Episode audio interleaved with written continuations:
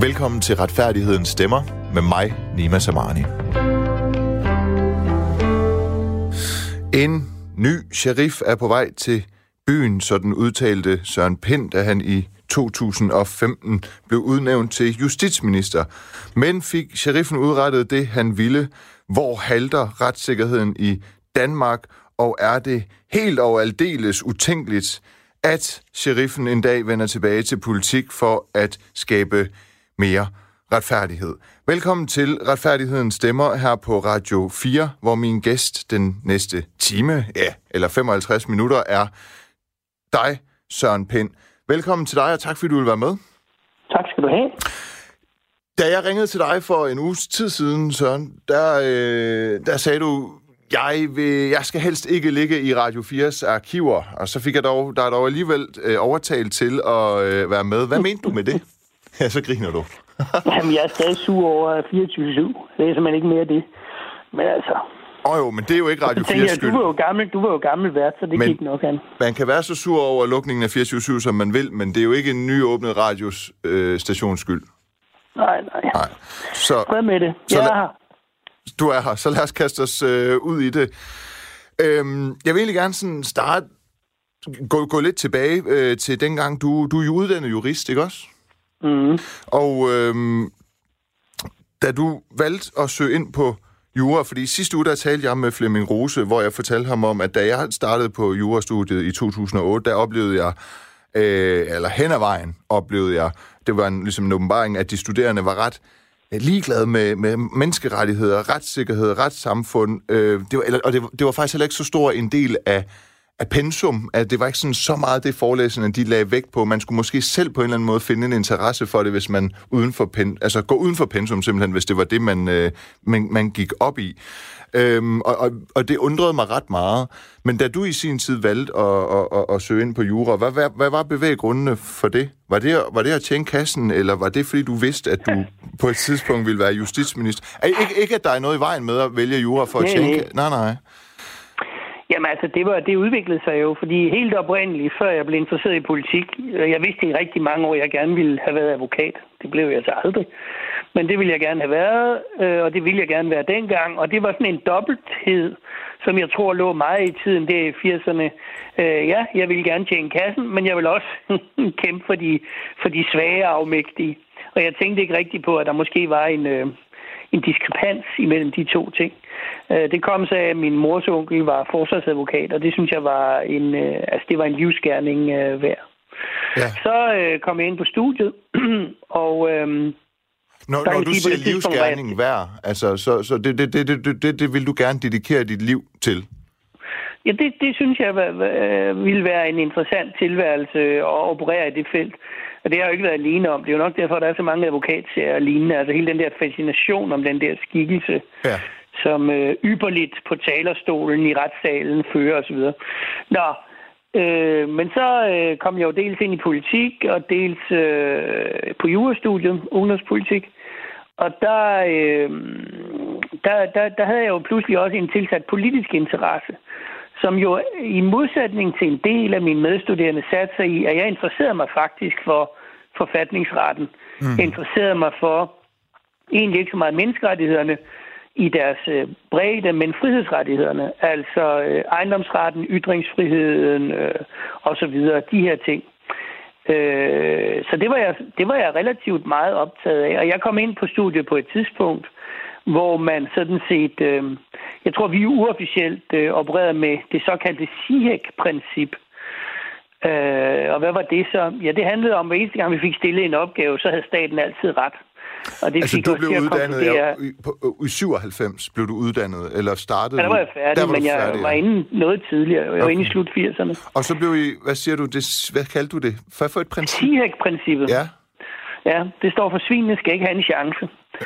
altså, det var sådan den underliggende forståelse i opgaverne af borgerne. De havde ingen rettigheder i forhold til staten. Det var stadigvæk dengang sådan øh, relativt øh, gammelt socialdemokratisk inficeret. Øhm, og det var jeg sådan set ret oprørt over. Fordi jeg mente, at, at borgerne som sådan øh, havde rettigheder, øh, ja. og, og jo trak dem ud af grundloven. Okay, så men drømmen om at blive forsvarsadvokat, jamen ved du hvad, altså, jeg, må, jeg må faktisk indrømme, nu indrømmer jeg det bare. Da jeg startede på jura, der tænkte jeg, det er samfundsvidenskabeligt, øh, det er det, jeg vil, det skal jeg nok finde en interesse for, øh, eller få noget ud af. Og øh, om ikke andet, så, øh, så kan jeg tjene kassen på det. Øhm, og, så, og så i løbet af et semester eller to, så tænker jeg, okay, det, det er faktisk ikke... Øh, det, det, der interesserer mig, er øh, strafferet, det er øh, folkeret, det er til dels også, øh, det, til dels også EU-ret, udlændingeret osv. Altså alt det der, hvor det på en eller anden måde er lovgivning, øh, der handler om mennesker og menneskers ret, og ikke så meget lovgivning, der handler om kontrakter, altså papir, der handler om papir. Så nåede jeg til et sted, hvor, hvor, hvor, hvor jeg lige pludselig tænkte, jeg vil gerne være forsvarsadvokat. Øhm, og så, ligesom dig, så tog det så en anden vej. Så havnede jeg i medierne og begyndte at lave radio og så videre. Nu prøver jeg så efter bedste evne at bruge min, øh, min juridiske eksamen til at, at lave radio, blandt andet øh, det her program. Og det er altså retfærdighedens stemmer. Og jeg siger lige, Søren Pind, ikke til dig, øh, men til lytterne, at øh, man kan sende en sms på 1424. Øh, man skal starte sin sms med R4, og så mellemrum indholdet af sin besked. Hvis man har noget, man gerne vil... Øh, man gerne vil sige i forhold til vores samtale, hvis man har en mening eller et, øh, et spørgsmål til dig, øh, Søren Pind. Jeg har jo, øh, jeg siger det igen, 1424, og så start din sms med R4 mellemrum indholdet af din øh, besked, og vi er på live. Ja. Søren Pind, jeg har jo givet dig lektier for, kan man sige. Eller jeg har i hvert fald øh, skrevet til dig, om du ikke vil tænke over, hvilke områder du synes, at vi i, i, i Danmark, i vores danske demokrati og retssamfund, øh, stadig eller halter i forhold til retssikkerheden? Ja, men altså noget, jeg ikke nåede, det var jo at give terrorlovgivningen sådan et eftersyn. Øhm, og jeg lovede det faktisk fra, øh, på regeringens vegne dengang. Øh, det står mig lidt uklart, om Venstre stadig ønsker det. Det burde man jo, al den stund, jeg repræsenterede partiet dengang. Øhm, fordi vi gennemførte under krisen i 15 hvor der samtidig også var øh, en række trusler mod landet, og der havde været angreb og bum, bum, bum. Der gennemførte vi en, en, nogle, nogle tiltag, hvor det så samtidig var forståelsen øh, med brede dele af oppositionen, at når krisen sådan var, når vi var kommet om på den anden side af den, så skulle der foretages en, en samlet gennemgang af de tiltag, der havde været, se, hvad der havde virket, hvad der ikke havde virket, og hvor man, øh, hvor man eventuelt kunne lempe igen. For mig har det jo altid været fordelen ved at bo, en af fordelene ved at bo i et demokrati frem for et diktatur, at det, at man ændrer lovgivningen, er jo ikke det samme som systemkritik.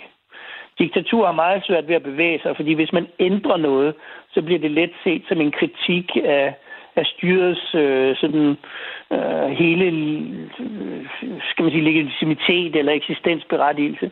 I demokratier, der tilpasser vi hele tiden lovgivningen. Vi har en demokratisk forsamling, som hele tiden kan ændre i den ene eller den anden retning. Og det har vi ikke fået gjort. Og det er jeg i og for sig ked af. Øh, I stedet for valgte man at bruge kræfter på en ytringsfrihedskommission. Øh, jeg havde egentlig gerne set det meget bredere. Altså, du skal lige forstå uh, terrorlovgivningen. Hvor, hvor er det, du siger, I ikke fik, uh, hvor fik vedtaget det, du gerne ville? Jamen, øh, vi vedtog jo en række stramninger. Ja. Øh, vi indførte landsforræderi-paragrafen, vi ja. indførte øh, fremmedkrigerlovgivning, vi indførte en lang række ting i forhold til øh, situationen i Syrien og terrorangrebene i Europa. Det, der var forståelsen, var, at når tingene var drevet en lille smule over, så skulle man i forhold til dels den nye lovgivning, dels den eksisterende lovgivning, have en samlet gennemgang af, øh, var vi for eksempel gået for vidt på nogle områder. Øh, og det, øh, det, er noget, jeg jo ikke har siddet øh, mere end halvandet år. Det var, hvad det var. Men der er heller ikke nogen efterfølgende, der har løftet den opgave. Hvilke... Og det, ja, undskyld. Bare fortsæt. Øh, og det, det, synes jeg, det synes jeg egentlig er ærgerligt. Hvilke områder øh, i forhold til terrorlovgivningen øh, øh, har du tænkt, at I måske var gået for vidt? Jamen, det har jeg sådan set ikke gjort mig nogen større tanker om. Men jeg ved bare, at vi øh, i siden... Øh, ja, vel siden 2001 øh, jo har øh, ændret lovgivningen ganske væsentligt i forhold til før. Og jeg synes også, man kan mærke det i den her coronatid, at på nogle områder, så er det ligesom om, vi mentalt set har vendt bevisbyrden om. Altså, at det, der ikke er... Øh, Det, der ikke er tilladt, det er forbudt. Og hele den mentalitet, den bryder mig egentlig grundlæggende ikke om. Nej. Altså, øh, det gør jeg ikke. Og, og, og, og der må man bare sige, at de diskussioner, vi har ført med hinanden de sidste 20 år, kunne godt trænge til at have et ordentligt grundlag, hvor man i forlængelse af det, Ytringsfrihedskommissionen har leveret, Ja. men bredere baseret i de terrortiltag, man har gjort, kunne se på, jamen, hvordan svarer det her egentlig til de idealer, vi har om et moderne retssamfund i det 21. århundrede? Er det, øh, jeg, jeg lavede et program på et tidspunkt om, øh, om overvågning i forhold til, til, til coronaen, og der talte jeg med Anders øh, Kjærulf, der er overvågningsekspert, og han sagde jo, at efter 9-11, nu siger du selv øh, 2001, at efter 9-11, der indførte man et system, hvor man skulle kunne øh, overvåge øh, terrorister og fange terrorister, men så Altså den dag i dag, der bruger man også det overvågningssystem, altså lokningssystem til for eksempel at fange cykeltyve eller mindre forbrydere osv. Er det, er det sådan et område, hvor du for eksempel... Ej, jeg vil nu gerne høre, om man bruger det til at fange cykeltyve. Ja, altså, det er men, men altså, en- en- det, det er jo rigtigt nok, at uh, lige så vel som man havde brev, brevhemmeligheden i gamle dage, så Ja. skiftede folk fra breve til telefon. Ja. Godt så fulgte man over på telefonen. Så skiftede folk fra telefon Ja. til mobiltelefon. Ja. For at det skulle have den samme virkning, var man nødt til at have øh, logning. Og nu skifter folk så fra mobiltelefon til WhatsApp og andre, og der mangler man et instrument. Øhm, og det, der synes jeg jo, altså, det, det er jo tog, altså det er lidt skørt at forestille sig, at når teknologien udvikler sig, så skal myndighederne ikke følge med øh, i forhold til de platforme, de tidligere har anvendt. Men, og det var det vigtige for mig, mm. øh, det skal ske retssikkerhedsmæssigt forsvarligt. Det vi prøvede på med lokning, som så ikke lykkedes, det var jo altså et af de her, øh, jeg vil knap kalde dem informationer, men rodede data øh, skulle ikke opbevares af staten. To, staten kunne kun få adgang til øh, de her data øh, i, i øh, hvis man havde en dommerkendelse til at, at få adgang til dem, og så kunne de kun opbevares i en bestemt tidsmæssig periode. Og det var der jo en frygtelig palaver om. Øh, der er min egen tilgang til det, at øh, apropos det 21. århundrede, så må man også leve i virkeligheden. Lokningen bruges i cirka 40-50 procent af sagerne, ikke i øh, cykeltyveri-sammenhæng, men i forbindelse med organiseret kriminalitet, Ja. ja. altså øh, grov form for kriminalitet. Ja. Og hvis politiet mistede det efterforskningsmiddel, så ville det være et ganske alvorligt slag i kriminalitetsbekæmpelsen. Du nævner det her med, at øh, i forhold til, hvad sagde du, i forhold til coronaen, var der øh, områder, eller områder, hvor du, hvor du synes, at man næsten var nået dertil, hvor man var uskyldig på forhånd? Nej, skyldig på forhånd? Jamen, du kan jo se det i de diskussioner om, hvad der må åbne og hvad der ikke må åbne. Altså virksomheder, som frivilligt har lukket, Ja. og hvor der ikke var et lovgrundlag for at forbyde dem at åbne igen, øh, blev skammet ud. Øh, fordi de sådan set inden for gældende lovgivning sagde, jamen øh, vi har sådan set frivilligt holdt åben så så lang tid, nu vil vi gerne åbne igen. Ja. Og det, det, det forekommer mig på en eller anden måde forkert. Altså, så må staten jo sikre de virksomheder erstatning, som man ikke mener skal åbne osv. osv. Det kom så også på plads, men jeg bryder mig ikke. Jeg er ikke meget for overdreven moralisering.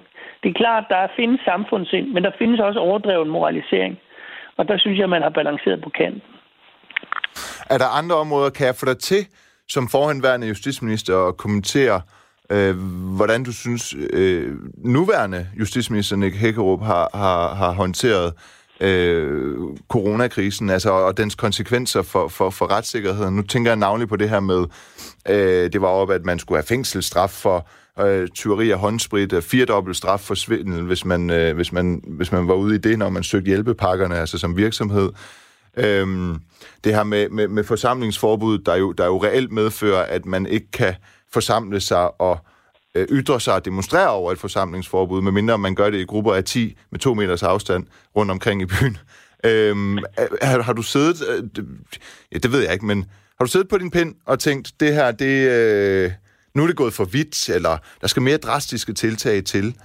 Øhm, som jeg husker dig som, som, som justitsminister, var du, var du havde du i hvert fald ikke noget imod på visse områder, hvis det var nødvendigt at være en hardliner. Mm. Nej. Ja. Jeg tror, jeg har den, jeg vil ikke kalde det luksus, men erfaring så frem for andre. Ja. Og prøve på at sidde et meget, meget varmt og svært sted, mens det hele brænder på. Og øh, derfor har Nick, øh, som jeg øvrigt gik på studiet med, og vi, vi har fulgt det sig i mange år, det var ham, der forklarede mig rækkefølgen i politik. Først går man ind i lokalpolitik, så bliver man borgmester, så bliver man folketingsmedlem, så bliver man minister. Man kan ikke lave det anderledes. Det har jeg grinet meget af siden, for det viste sig sådan set, det var sådan, jeg selv havde gjort. Ja. Men øh, jeg har enorm sympati for vores justitsminister, men dertil kommer, altså vi er selvfølgelig uenige om nogle ting, det er ikke det. Men, men, men dertil kommer, at når man har prøvet at sidde så svært et sted, ja når det hele brænder sammen omkring en. Og det oplevede jeg, det gjorde i september 15, da grænserne faldt, og folk gik på motorvejen. Ja, og der var præcis. Det har jeg også noteret her. Det satte jeg nemlig lige en ring om. Det kommer vi ind på. Øh, altså, jeg vil meget nøde sådan... Øh, fordi det, du beskriver, det er jo forskellige... I det overordnede billede. Altså fragmenter. Og, og jeg, jeg, jeg vil nøde sådan jeg vil nødt kloge mig på fragmenter lige midt i det her. Øh, jeg tror, vi skal lidt mere om på den anden side, før man kan begynde at sige, ja, men øh, skal vi ikke lige overveje det til en anden gang og sådan noget. Altså, det er bare det at sidde med det, de sidder med, som heldigvis er i aftagene nu, mm. men det er virkelig, virkelig svært. Ja. Altså virkelig ja. svært. Ja. Og der tænker jeg mere på den måde, at det vi opdager de her år, det er, ja, ministre og myndighedspersoner, det havde vi nok glemt. Vi snakker jo lige pludselig om nogle helt andre ting. Det vi var vant til at tale med politik var jo reelt set blevet tømt. Øhm, det var bare udlændinge, der skulle have nogle tæsk, og resten, det var sådan, altså, der var jo ikke rigtig noget, vel? Øhm, og det bryder jeg mig grundlæggende ikke om, øh, hvilket var en af grundene til, at jeg forlod politik. Men vi snakker jo om nogle andre ting nu, og det, er, øh, det vi blandt andet kan se, det er, at ministre er blevet myndighedspersoner. De udøver faktisk magt. Ja. De træffer beslutninger på vores vegne. Ja.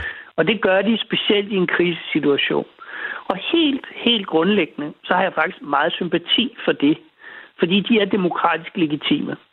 Dels kan de blive stillet til ansvar bagefter, øh, dels er der et folketing. Øh, men, men det kan ikke nytte noget, at demokratierne agerer meget langsommere end diktaturerne, fordi derved får diktaturet en hævdet påstand om, at de virker mere effektivt end demokratiet. Men... Og det synes jeg ikke, man kan sige, når vi har det dobbeltsystem, vi har her. Det er jo det, der er spørgsmålet, fordi Lars Lykke er jo også ude og insinuere, at måske er det den måde, Sverige gør det på. Altså det her med, at man går så lidt på kompromis med retssamfundet og retssikkerheden, øh, og samtidig prøver at løse øh, faren for smitteudbredelse. Øh, der har jeg jo også siddet og tænkt, hvad, hvad, hvad, hvad, skal man, hvad er det helt rigtigt at gøre? Er, er det rigtigt mm. bare at give, uh, give enevældige beføjelser til, til nogle minister, ja. og så må de gøre sådan? Fordi vi kan jo ikke sidde og det er jo også på en eller anden måde... Jamen, det ved jeg ikke, om det er, fordi jeg er forkælet. Altså, at jeg er vokset op med, at jeg har de her rettigheder, og så hvad, hvad, lige så snart jeg føler, at de er tæt på at blive krænket, uanset om der er en corona, så råber jeg vagt i, i, i gevær. Fordi nogle gange, så skal ting bare løses hen over hovedet på alle, for der er simpelthen mm. ikke tid til, til, til, til andet. Det, det er jo det, du siger. Det er jo det, du siger nu. Ikke? Jeg siger, at øh, alt det der, det ved vi først bagefter og så er der nogen, der vil blive stillet til ansvar. Så du siger, øh, at den nuværende justitsminister på nuværende tidspunkt, øh, der er der ikke nogen kritik at give Jamen, ham, jeg men ikke, det altså, kommer jo, måske jo, det kan man da godt finde på. Jeg havde ikke ja. gjort alt, som han havde gjort, og, ja. og så videre, så videre, så videre. Men sagen er bare den, øh, altså det er jo også åbenlyst, at myndighederne har begået masser af fejl. Altså, ja. hvis du kigger på, på sundhedsmyndighederne, så er de jo meldt ud i øst og vest. Ja.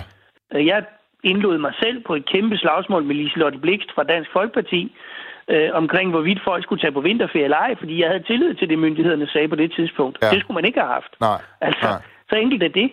Og, og, og, og alt det der, det kommer der jo et efterspil på, så det er jo ikke, fordi der ikke er nogen kritik at finde. Øh, det kan man godt. Men jeg tror, at man grundlæggende som demokrat skal glæde sig over, at der faktisk er nogen, der har et ansvar, når tingene brænder på, og kan udøve det. Øhm, og så skal man også glæde sig over, at grundloven sætter en grænse. Det skal man også glæde sig over. Okay.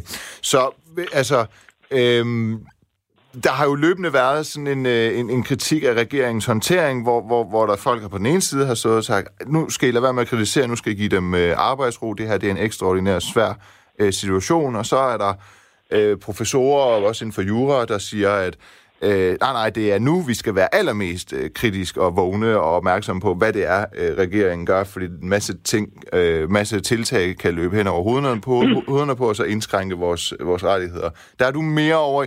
Jamen, hvad er du egentlig? Ja, det er heller ikke, fordi jeg behøver at kategorisere dig eller putte det i en bestemt kasse, men du er mere over i... Jeg tror, jeg befinder mig i midten af det. Ja. Jeg, jeg kan egentlig ikke se en modsætning imellem, at man i et demokratisk samfund diskuterer de, ja. den lovgivning, der foregår, det ministerne gør, men jeg tror grundlæggende, at vi skal glæde os over, at ministerne har den magt, de har. Okay. Det har jeg altid argumenteret for. Øh, og nogle gange til stor vrede i min daværende folketingsgruppe. Øh, fordi øh, min oplevelse har været, at vi grundlæggende har haft et folketing, hvor alle folketingsmedlemmerne ville være ministre. Og det duer ikke, når der skal træffes beslutninger. Øh, grundlæggende mener jeg, at vores system er sådan, at der er et bestemt flertal i Folketinget, der betror ministerne nogle opgaver. Er de utilfredse med den måde, ministerne agerer på, kan de fyre dem. Men ellers så skal de holde sig fra detaljregulering. Hvorfor? Fordi det er der også meget en retsusikkerhed i. Hvis Folketinget detaljregulerer, så bliver det lige ikke behandlet lige. Øh, Øh, så jeg kan meget bedre lide den ansvarskonstruktion, hvor man stiller ministerne til ansvar for det, de har gjort. Fyre dem, hvis man er utilfreds. Men selvfølgelig overlader detaljerne til embedsapparat anført af minister. Ja. Og så øh, kan man så øh, øh, grænse øh, undervejs, ikke? indkalde samråd og hvad der er, få detaljerne. Det, det er sådan, jeg ser det. Så jeg befinder mig i midten af det. Jeg kan ja. ikke se modsætningen imellem, at man har en kritisk offentlig debat, øh, og at man samtidig har råderum øh, til at agere i. Nej. Øhm, det kan jeg ikke. Nej.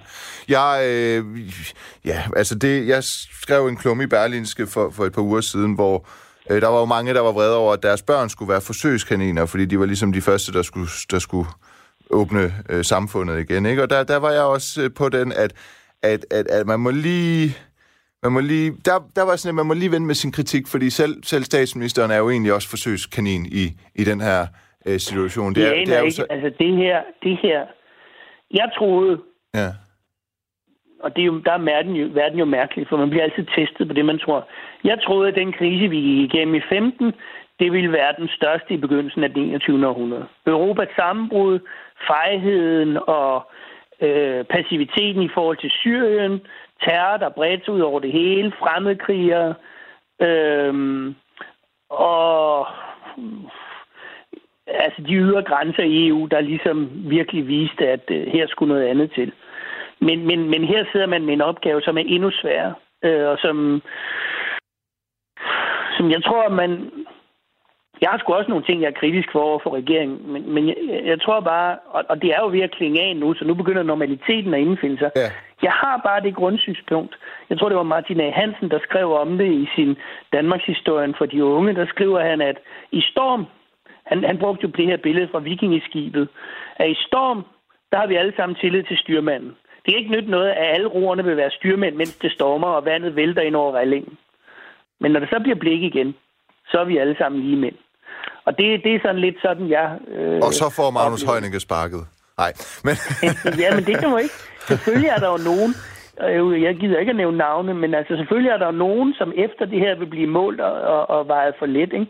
Det er der vejet at blive fundet for ja, let. det er klart. Og, men der er jo til gengæld også nogen, som vil blive det modsat. Ja. Sådan er det. Og det, og det der med, at de vil blive målt, målt og, og, og vejet, altså det, der, der kan man jo... Mit indtryk af, dig, Søren Pind, var, at mens du var politiker, der synes du, at journalisterne og medierne, de, de, var, de var en tand for meget. At de, at de, at de øh, vinglede for skarpt og så videre. Jeg kan huske dengang med hvor du sad i Clemens program, hvor du jo i virkeligheden bare siger, at hvis der kommer udlændinge til grænsen, som har, har værdier, så skal man, så skal man øh, se på, hvor meget det er, og der omtalte du det jo som en kuffert med diamanter, og så er jo så... Ja, det var efter syv provokationer, jeg over mig så meget over det der. Og, og, det, og det var heller ikke, fordi vi skulle til at køre i det nu. Jeg har bare, dengang kan jeg bare huske at tænke, åh, ham der er sådan pind, og der er fandme ikke nogen, der kommer med en kuffert, og han skal med med 10 stille og sådan noget. Men senere hen har jeg jo også bare tænkt over, altså sådan, når man bliver ved med som journalist at spørge, så kommer du jo også bare med Øh, et sarkastisk eller ironisk gennem på, det kunne jo være, at der er nogen, der kommer til grænsen med rigdom.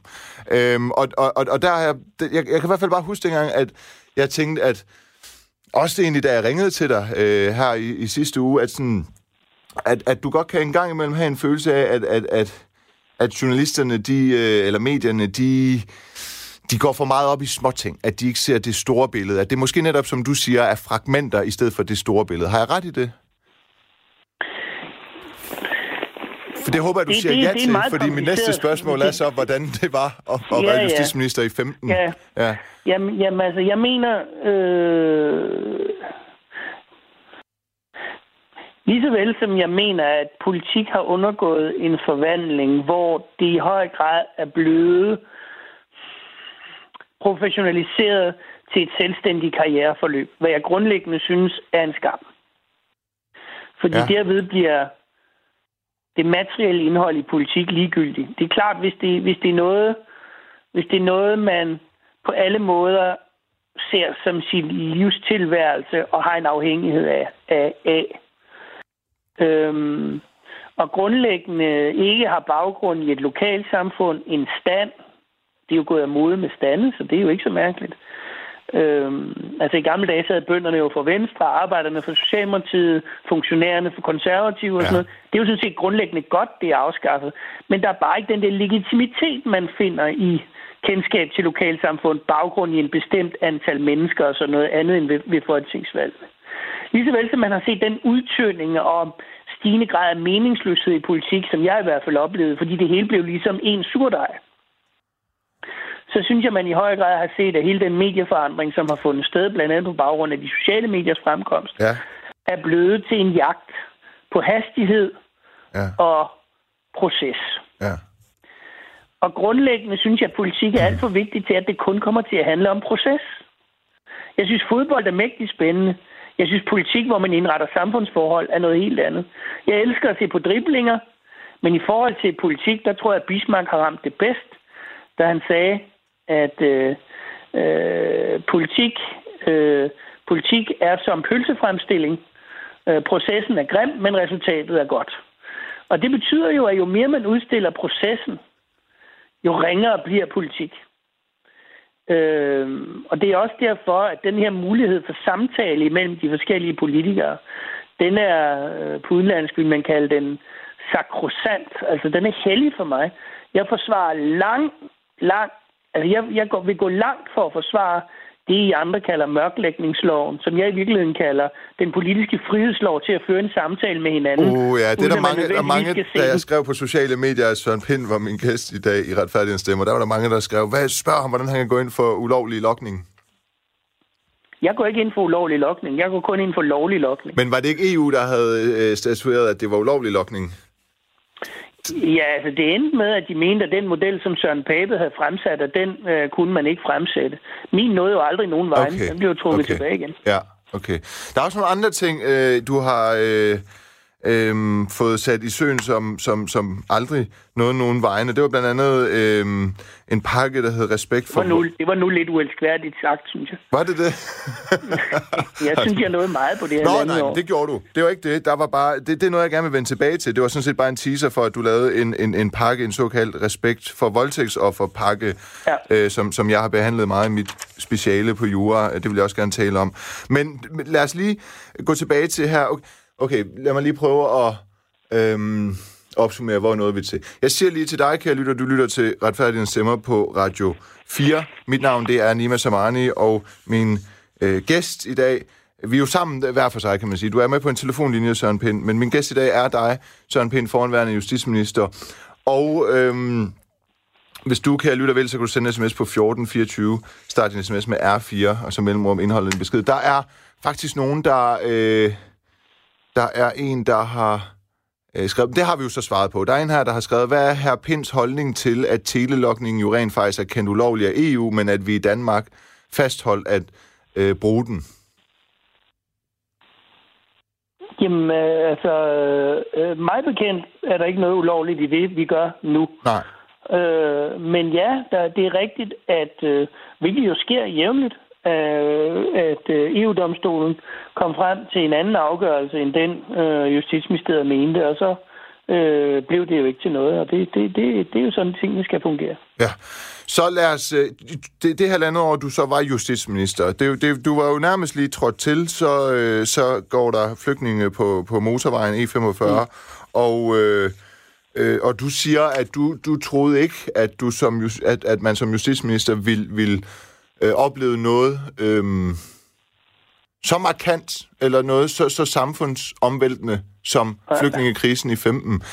Og det er, det er næsten også svært at stille et spørgsmål, øh, fordi Hvorfor skal du kun stille et? Jamen, det, det, hvad, hvad, hvad starter man med? Det spørgsmål, der ligesom skal brede snakken ud. Det må, det må, vel, det må vel være, altså sådan, det, det jeg har skrevet i... Øh, det jeg faktisk har skrevet i mit manus, det var, hvad var det sværeste at håndtere i den situation, hvor både danskernes, men også flygtningernes og EU's rets, EU-borgernes retssikkerhed skulle opretholdes? Eller overholdes og opretholdes? Det sværeste? Ja. Det var at, øh, det var at, at, at, at få sikret, at befolkningen havde en forståelse for, at der fandtes myndigheder og institutioner, og at myndighederne kunne handle, og at der også var øh, legitimitet bag myndighedernes handlinger. Øh, fordi i sine steder var der jo en dyb bekymring for, om myndighederne overhovedet var klar eller på længere sigt kunne håndtere den her udfordring. En helt banal ting, apropos retssikkerhed, det var, at øh, man havde jo lovgivning, hvor udlændinge maksimalt kunne tilbageholdes 72 timer, inden de skulle stilles for en dommer. Ja. Og der skete simpelthen det nede ved grænsen, at øh, de udlændinge, øh, som her blev tilbageholdt, der var så mange, så der ikke var dommer nok til at håndtere det her inden for 72-timers-reglen. Og derfor måtte man lade folk gå bagefter, apropos retssikkerhed. Så ja. fungerer det jo altså i Danmark.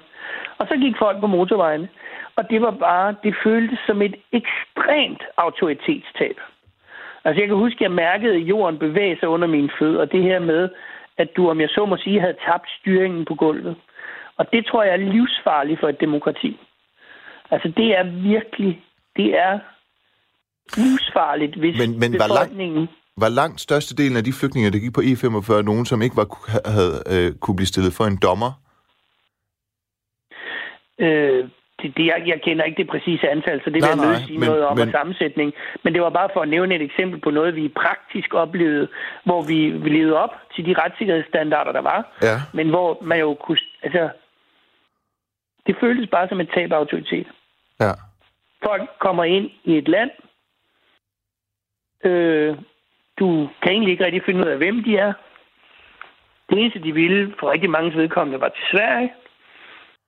Øh, normalt har vi jo den illusion et eller andet sted, at det at kontrollere et lands territorium, det er sådan set en afgørende parameter. Men her, der, der, må, der, der kunne, det, var en, det var simpelthen en menneskebølge, hvor man mistede kontrollen.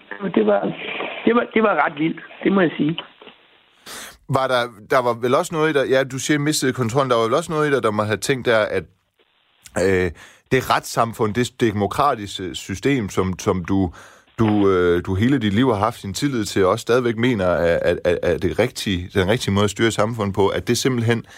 Øh, du må jo på det tidspunkt have tænkt, kan, øh, øh, om, om, der, om der er for mange huller i til, det kan bære? Altså, sådan, det er jo det, du siger nu, når der går nogen... Nej, fordi altså, jeg havde egentlig... Øh, altså, jeg gik så vidt, som jeg fandt Henning Kok øh, gamle doktordisputat fra 30'erne, eller om 30'erne frem.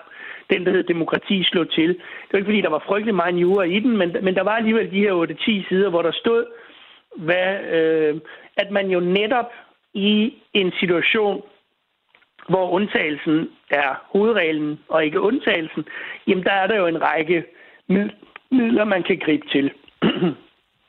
der kan man jo øh, suspendere diverse ting. Øh, demokratisk legitimt. En tanke, som i virkeligheden jo øh, altså hele nødretsbegrebet og lignende. En tanke, som jo fører helt tilbage til den romerske republik, hvor man i krisetid i et år øh, udnævnte en diktator. Det er faktisk derfra ordet stammer som så havde frihænder til i det ene år at gøre, hvad der skulle gøres for at redde republikken. Der var ovenkøbet den vanvittige tilføjelse til den øh, side af sagen, at han kunne ikke stilles til ansvar bagefter for, hvad han havde gjort det år. Det, det, det lyder for meget vildt. Men, men, men selvfølgelig er der hele den her styreformsdiskussion om, at i undtagelsen kan man ikke bruge hovedreglen. Øhm, og det, øhm, det arbejder jeg ganske meget med, og, og det her med at vise, at institutionerne kan agere. Ministeren er en myndighedsperson. Man kan bestemme nogle bestemte ting, som man ikke kan under normale omstændigheder, men som man kan øh, i de her sammenhæng. Man kan fremskynde lovgivning, osv. osv., osv., osv. Ja. Du har jo haft en... Øh, dem har du mange af. Øh, Twitter øh, infight med øh, Rasmus Jarlov. Øh, i 2020. Det kan du, dem, dem kan du nok ikke huske helt præcis, men nu, nu fortæller... De finere franske madlærer, jo, den kan jeg sgu godt huske, hvis det er den, du sigter til. Jamen altså, det her med... Øh, Rasmus Jarlov, han tweetede dengang, hvis der kommer... Det er fordi, jeg gerne vil spørge dig, Søren Pind, om, når du kigger tilbage på din tid som justitsminister i 2015, særlig flygtningekrisen, om der er nogle ting, du mener, du øh, skulle have gjort anderledes, om du var for slap, eller om du var, om du var øh, øh, streng på området. Det er fordi Rasmus Jarlov, han tweetede, hvis der kommer 18.000 illegale migranter mod Danmark, vil jeg håbe, at vi har en justitsminister med større vilje til at forsvare Danmark end vi havde i Søren Pind, som åbenbart ikke mener, at man kan forhindre ulovlig indtrængen i Danmark. Og det skriver han på baggrund af, at du har skrevet, næste gang nogen siger, at folk skal afvises ved den dansk-tyske grænse, så spørg, hvad de præcis mener. Med andre ord, hvordan og med hvilke midler skal man afvise 18.000 mennesker på én gang? Som en, der oplevede det tæt på sidst, er jeg nemlig just nysgerrig. Altså som justitsminister, der oplevede det tæt på sidst, er du nysgerrig. Ja. Øhm, at, ja, lad mig høre, altså som, som, øh, det er jo et reelt øh, dilemma, fordi skulle man så altså, skyde efter dem, eller hvad ja. er man ude i, og, og, og der, der må du i 2015 have, have stået med nogle, med nogle, med nogle bolde Jamen, det, i, det var jo det, vi stod med. Ja.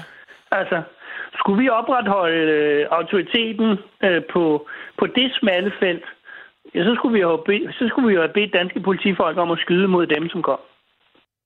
Det var det, vi stod i. Og jeg førte den samtale med statsministeriets departementchef. Okay. Ja. Og jeg sagde, jamen altså, det, det vil jeg ikke. Øh, men, øh, altså, hvis du sagde, det, skal, det vil jeg ikke, eller det ja, ved det vil jeg, ikke. Ja, godt. Det vil jeg ikke. Ja. Øh, men hvis det skal gøres, at vi som det eneste land i Europa skulle begive os ud i det, så skal jeg selvfølgelig have besked fra jer. Og selvfølgelig kom den ikke, øh, kom den ikke, den besked, fordi det var der jo enighed om. Og i dag kan jeg jo bare sige, gudskelov. Tænk, hvis vi havde skudt på kvinder, kvinder og børn øh, og, og, og lignende. Altså, og, og, og lagt op til, at det, som ikke engang Ungarn kunne håndtere, øh, at det skulle vi så øh, ideelt set løse ved den dansk-tyske grænse med den form for midler. Vi var jo blevet parer i, i resten af verden. Øh, Men det var vel og i virkeligheden så fik vi jo over tid ja. løst det her problem ansvarligt og ordentligt øh, øh, på den måde, som vi nu som vi nu er bedst. Altså, det, jeg, var ikke, jeg, var, jeg skal ærligt sige, at jeg var ikke så vild med det der billede af betjenten, der sad og legede med den lille pige på motorvejen. Jeg, jeg synes, det var, det var, det var lige lovligt. Var det for politisk farve? For min. Men jeg synes alligevel, det siger meget om, at vi faktisk evnede at håndtere den her problemstilling og Danmark er ikke kommet dårligere ud af det. Okay, så, så som, som, som justitsminister, der, der øh, oplevede den her flygtningekrise i 2015, vil du så sige, at, at vi er gearet til nu, hvis den, skulle, hvis den skulle komme, hvis der skulle komme en strøm til i, i, i samme omfang? Ja. Øh, det, ja, altså det vil jeg sige, at vi er helt anderledes øh, okay. klædt på til, ja. Det vil jeg sige. Og også i samarbejde med EU? For det er vel noget, du, du, du, du også går ind for som gammel venstremand, altså EU? Jeg er meget, jeg er meget optaget af det internationale samarbejde. Ja. Jamen, man kan jo sige, at øh, det har jo sådan set stået sin prøve, forstået på den måde, at Tyrkiet jo truede med bare at give los igen. Og der, øh, der blev det jo ved jo fælles europæisk hjælp håndteret på den græsk-tyrkiske grænse. okay. Jeg skal så sige retfærdigt, øh, skal lige sige retfærdigvis, at... Øh, Rasmus, jeg har lov til, til, til dit spørgsmål om, hvilke midler man så skulle tage i brug, når der kommer 18.000 øh, mennesker på én gang. Øh, så svarer han altid de blidest mulige midler. Man starter med at sige, at de ikke må krydse grænsen. Hvis de alligevel forsøger, bruger man fysisk magt, ligesom med andre, alle andre lovovertrædelser. Ja, ja. ja, men altså, det er jo også at bruge, det, at, at altså, bruge fysisk, så skal vi med med at have mange politikadetter, hvis vi skal bruge fysisk magt over for 18.000 på en gang, ikke? Jo, jo, men altså, det der, det er politikersprog, og det er jo bare, ja. det, det kan man jo mene meget om, men sagen er bare, jeg tror kun dem, de ganske få, der har prøvet at stå i den situation og træffe de beslutninger, ved, hvad det der betyder. Det er så nemt at sidde ved et bøde middagsbord og sige, jeg skulle fandme nok. Men jeg kan bare sige, det der, det er noget af det sværeste, jeg nogensinde har prøvet i mit liv. Det må jeg bare sige. Ja. Ja. Øhm, I mit speciale, juridiske speciale, hvad skrev du egentlig speciale om, Søren Pind? Statsministerens placering i moderne par- parlamentarisme. Ah, okay. Fornemt. Øh, eller relevant for, for din fremtidige karriere, kan man sige. Men øh, jeg skrev om, øh, jeg skrev om øh, voldtægtslovgivning, hvordan man løser problemerne med bevisførelse og, og, mm. og domsfældelser på lo, øh, voldtægtsområdet. Øh, Hvad er øh, løsningen på det? Mm. Og øh, i min øh, løsningen på min problemstilling, øh, altså konklusionen var sådan set, at man øh, inden for gældende lovgivning havde rammerne til at øh, øh, og, og, vedtage en, en, en lang række ting, som faktisk gjorde, at man kunne løse nogle af de her problemer. En af de ting mm. var, at du med i din respekt for voldtægts og for pakke, der indførte du øh, det her med, at der skulle øh, kognitive afhøringsmodeller, det skulle mm. indføres mm. som undervisningen på politiskolen. Mm. Øh, det ved jeg, det er noget, man gør nu. Mm. Øhm, og at øh, så skulle øh, straffen, den skulle, øh, den skulle hæves. Det var også en del af det. Mm. Kan du huske, hvad mere der var en del af det?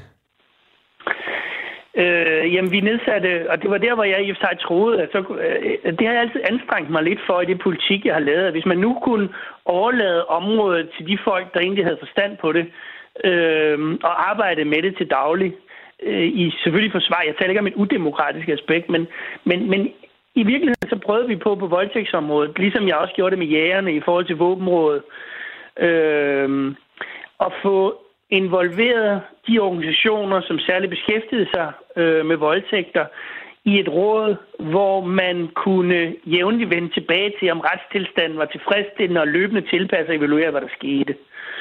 Øh, og der troede jeg egentlig, jamen så, øh, hvis, om jeg, hvis der var tilfredshed her, så ville, så ville det jo egentlig, altså ville man have en løbende tilpasning.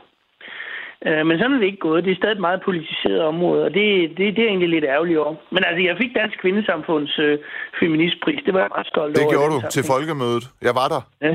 Nå, fedt. ja. øhm, men det er nemlig det, og, og, og jeg, jeg var jo i mit speciale, der konkluderede jeg, at det, der skulle til, det var, at man skulle... Jeg har faktisk haft det her emne i, i det her program før med Pernille Skipper, fordi hun er, det var jo meget... Det var en, virkelig en, en ja, mærke... hun går meget ind for den men, der det, det gør hun nemlig. Det meget, lovgivning. Ja, og det var jo den, jeg gik ind for. Jeg mente jo, at, at, at det, der står i loven nu, det er, at man ikke må tilsvinge sig øh, samleje. Det, det, er jo, det er jo det er jo sådan ja. set det, det, er jo det samme som, at man skal have samtykke, var, var mit rationale, ikke? Altså, at... Det, jo. Den, ja. Altså, det, det, der interesserer mig i den diskussion, det er, øh, og der, der kommer igen de fundamentale retsprincipper ind. Altså, helt grundlæggende, så mener jeg, at det må være sådan, at man er uskyldig indtil det modsatte er bevist, uanset hvad. Ja. Og jeg synes bare, man opererer på en, på en lidt mærkelig grænse her. Øh, fordi jeg er sådan set enig med dig i, at, at, at grundlæggende, så, øh, så er lovgivningen... Så, altså, den, man må ikke misbruge andre. Det må man ikke. Nej. Det er vi vel meget enige om. Ja. Ja. Øhm, det jeg også konkluderede, det var, at man skulle overlade det her område til nogen, der, som du siger, vidste øh, mere om det, var, var specialiseret inden for det, fordi at øh, voldtægtssagerne, de har en meget særlig karakter. Det er en af de eneste bestemmelser i straffeloven, hvor gerningsindholdet i dets naturlige forstand, altså sex uden tvang, er, er lovligt, og derfor så bliver det bevismæssigt rigtig, rigtig øh, besværligt, fordi det er jo et eller andet med, at nogen de mødes, og så har de måske noget kørende og en fløjt, og så går mm. de op på et soveværelse, og alt det er helt naturligt, og mm. det, at de har samleje er også, men på et tidspunkt, så kommer et element af tvang ind over, og så er vi ude i en straf overtrædelse, ikke? eller straflovsovertrædelse. Og der mener jeg jo, fordi de har de her karakterer, fordi det er så høj grad er, er, er baseret på nærmest udelukkende vidneudsagn, altså for de involverede parter, så skulle man oprette en, øh, en, en, en, en særlig øh, eller særskilt øh, voldtægtsdomstol. Det vil jeg faktisk gerne spørge dig om, som foranværende justitsminister, der var optaget af det her område og fik en pris af Dansk Kvindesamfund. Hvad synes du om det? Jeg er ikke meget for de der særdomstole. Det ved jeg godt, så siger du, at det er ikke en særdomstol. Nej, men... Jo, det sagde jeg jo, det var. Det... Ja, ja, nu kan jeg ikke huske, der er nogle komplicerede grundlovsregler om det der med nedsættelse af særdomstole og sådan noget. Øhm, det er mere man har overvejet også de der familiedomstole og sådan noget. Det, jeg, jeg tror simpelthen, for at være helt ærlig, med al tænkelig respekt for voldtægtsområder og lignende, ja. med det antal sager, der kører igennem, det vil være meget voldsomt at oprette særlige domstole til det. Det vil ja. det altså. Ja. Jeg kan også sige til, til, til, til forsvar for det, du siger, at, at det, det er jo noget, man for eksempel har i... Jeg ved ikke, om det er en decideret særskilt domstol i England, men, men øh, det er noget, der ligner, og, og der har man øh, øh en, en hel del flere antal af den slags sager, og så er der selvfølgelig mm. Sydafrika, mm. hvor der dagligt øh, finder øh, ja, ja. vanvittigt mange voldtægter sted. Så, så, så det, det, det kan du have ret i. Der er 10 minutter tilbage. Øh, det går faktisk ret hurtigt, Søren Pind. Øh, jeg spurgte dig indledningsvis, på hvilke områder du synes, vi som retssamfund i Danmark øh, står svagt eller halter i forhold til øh, retssikkerheden. Du nævnte øh, terrorområdet, terrorlovgivningen. Det var noget, du som justitsminister gerne ville have haft have mulighed for at gøre mere ved. Øh, hvad ellers? Hvis ikke vi allerede har været inde på det. Hvad med egentlig på udlændingeområdet, udlændingeloven? Altså det her med, at udlændingeloven, den, den over øh, de sidste 10-15 år er blevet ændret så meget, var det sådan noget med i snit hver 3., 4., 5. måned, der blev den ændret. Det er da for alvor for en udlænding, der kommer til Danmark, sindssygt svært at, at, at regne med, med retssikkerhed, når, når loven den konstant skifter karakter. Ja, altså jeg... Øh,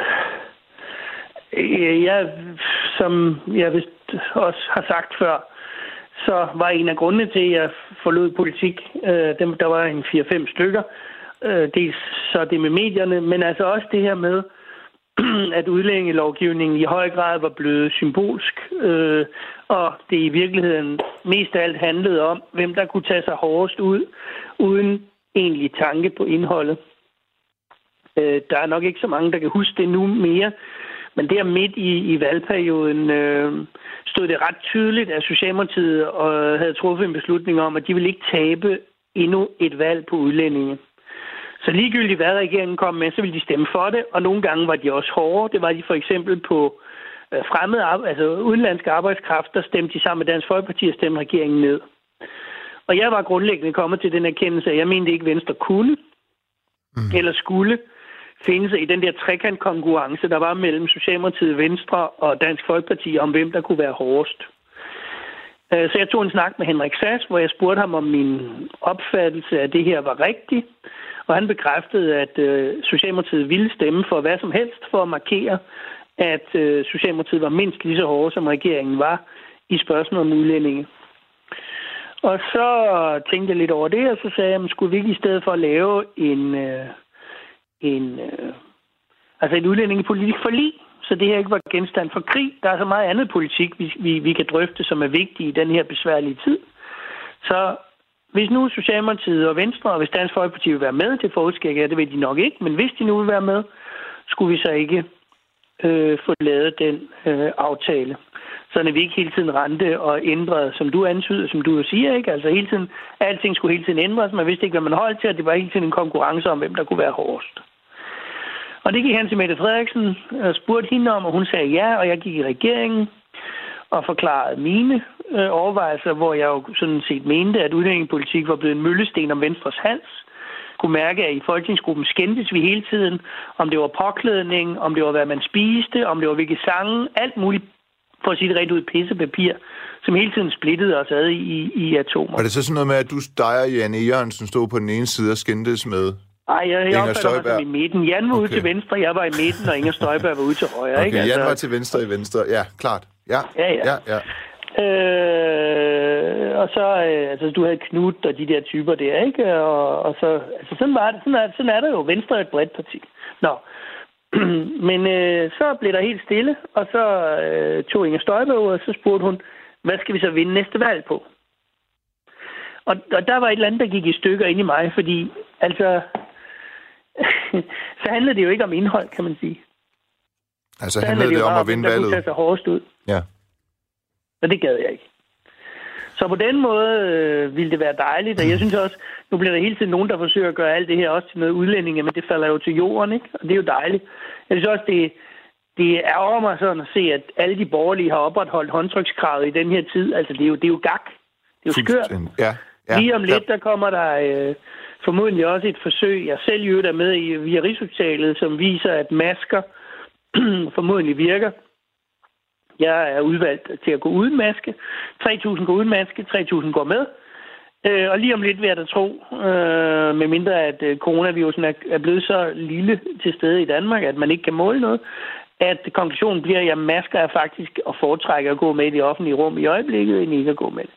Hvilket jo så også må gøre, at øh, så, så kan det i hvert fald ikke anvendes i forhold til tildækningsforbud. Men det er jo det, når man vælger at gå ind, man ved, man ikke kan kalde noget for et burkaforbud, fordi så er det i strid med grundlovens øh, øh, bestemmelse om religionsfrihed, så kalder ja. man det et maskeringsforbud, og derfor bliver man også nødt til at ulovliggøre alle mulige andre øh, maskeringer. Ja. Øh, og nu er det så øh, for at undgå corona øh, jo anbefalet, altså et anerkendelsesværdigt formål at gå med maskering. Det vil sige, på grund af corona er det et anerkendelsesværdigt formål at gå med, med burka. Altså, corona, corona har ikke været godt for meget, men det har været godt for, at man afskaffer flerrumskontorer, at man afskaffer burkaforbud, eller tildækningsforbuddet, og at håndtryks, øh, og alt det der forbandede krammeri, som også finder sted hele tiden. Det er også godt. Ja. Så noget, ikke alt er dårligt. Ja, det er virkelig liberalt sagt, at det er godt for at afskaffe flere, flere, mands, flere, rum, flere rumskontor, eller flere... Ja, ja æder flere rumskontor. Ja, du, er, du vil gerne selv på en hånd. Øhm, et stort mahoni-kontor, du ved. Ja, det er det, du vil have? Ja, det med cigarkasse og bar. Havde du det som justitsminister? ja, det er jeg faktisk. Okay. Med dobbeltdør. Nå, for fanden. Altså dobbeltdør som i sikkerhedsforanstaltning? Øh, Nej, sådan en, du ved, to døre, fordi så er der Nå, jo endnu mere... så du sådan kan åbne som en kongelig nærmest? Ja, ja. ja. Nej, nej, nå, nej. Nå. Nej, der er to døre. Du skal igennem to døre for at komme ind. Okay, ja. Øh, klart. Øhm, Søren Pind, Thomas Kirkegaard Andersen har skrevet ind til os. Han skriver, hej, og det er i forhold til vores snak, vi lige havde om, om den danske journaliststand. Selvfølgelig har Søren Pind ret i, at journalister ofte har svært ved at navigere objektivt. Problemet her er desværre bare, at det er langt de fleste, der navigerer således. Desuden har den danske journaliststab en evne til at tale ned til både lyttere og seere, og det er næsten det værste at være vidne til. Og til dig, Søren Pind, så overvej kraftigt at gå ind i politik igen. Du er en savnet person med din farverige personlighed, og ikke mindst din flid og kunden. På forhånd, tak. Altså venlig hilsen, Thomas Kirkegaard Andersen. Og det var jo også det, jeg gerne ville spørge dig om. Det sagde jeg også indledningsvis. Er det helt utænkeligt, øh, at du en dag skulle gå ind i politik igen, Søren Pind? Men det har jeg aldrig sagt, at det var. Det siger jeg heller ikke, du har. Jeg, jeg stiller bare spørgsmålet øh, negativt lavet for ikke at forvente. Ja, så øh, det... Det, det, det siger jeg også. Men, men, men altså, det, så har det jeg ingen aktuelle planer om. Det har jeg ikke. Jeg er simpelthen ved at lave nogle andre ting. Okay. Og jeg øh, er virkelig glad for at kunne sige, at der findes faktisk et liv udenfor. og, det, og det er et godt liv. Øhm, men altså, jeg, jeg bliver nødt til at sige, at det fineste, jeg nogensinde kommer til at have bedrevet, det er det, jeg lavede i politik. Når det, gik, når det var godt. Fordi der findes, der findes ikke noget, hvor man i højere grad føler, man tjener end de der øjeblikke, hvor man gør en faktisk forskel. Og det er jo derfor... Nu nævnte du selv voldtægtslovgivning, ja. men altså, der er, der, der er nogle ting øh, der, hvor, altså, hvor man faktisk får folk til at arbejde sammen omkring tingene og sådan noget. Det, det, det, det, det kan ikke erstattes af noget, det kan det ikke. Nej, og det er jo også... Øh... Altså, det er jo også derfor, jeg tænkte, du skulle være min gæst her i Retfærdighedens Stemmer. Det var jo, fordi jeg faktisk tænkte, at, at, at øh, Grunden til, at jeg stiller det her spørgsmål, det er, fordi hvis jeg sådan skulle... Jeg ved jo ikke meget om dig personligt og så videre, men jeg kunne bare ikke forestille mig, at du ikke en dag skulle ind i politik igen, fordi du, øh, du, du har en, øh, en sans for, for, hvad der er rimeligt og urimeligt, altså retfærdigt og uretfærdigt. Øhm, men spørgsmålet er så, nu siger du, det ikke er utænkeligt. Jeg dvæler lige lidt ved det. Øh, er vi så ude i en konstellation med Øh, for eksempel Lars Lykke et andet parti, eller er vi ude i, at du skal tilbage til Venstre, eller skal du over, skal du over til Knud? man, skal slet ikke, man skal slet ikke åbne for noget. At du kan roligt til udgangspunkt i at venstremand. Det har altid været, og det okay. bliver jeg også ved med at være. Ja. Men, men det er slet ikke relevant. Og ja, vi skal slet ikke Nej. åbne den der boks der, for så kommer alle de der følgespørgsmål. Og det var, det var, det var også noget af det dejlige ved ikke at være i politik. Jeg kan bare sige, det gider jeg simpelthen ikke at sige noget om. Nej. Okay.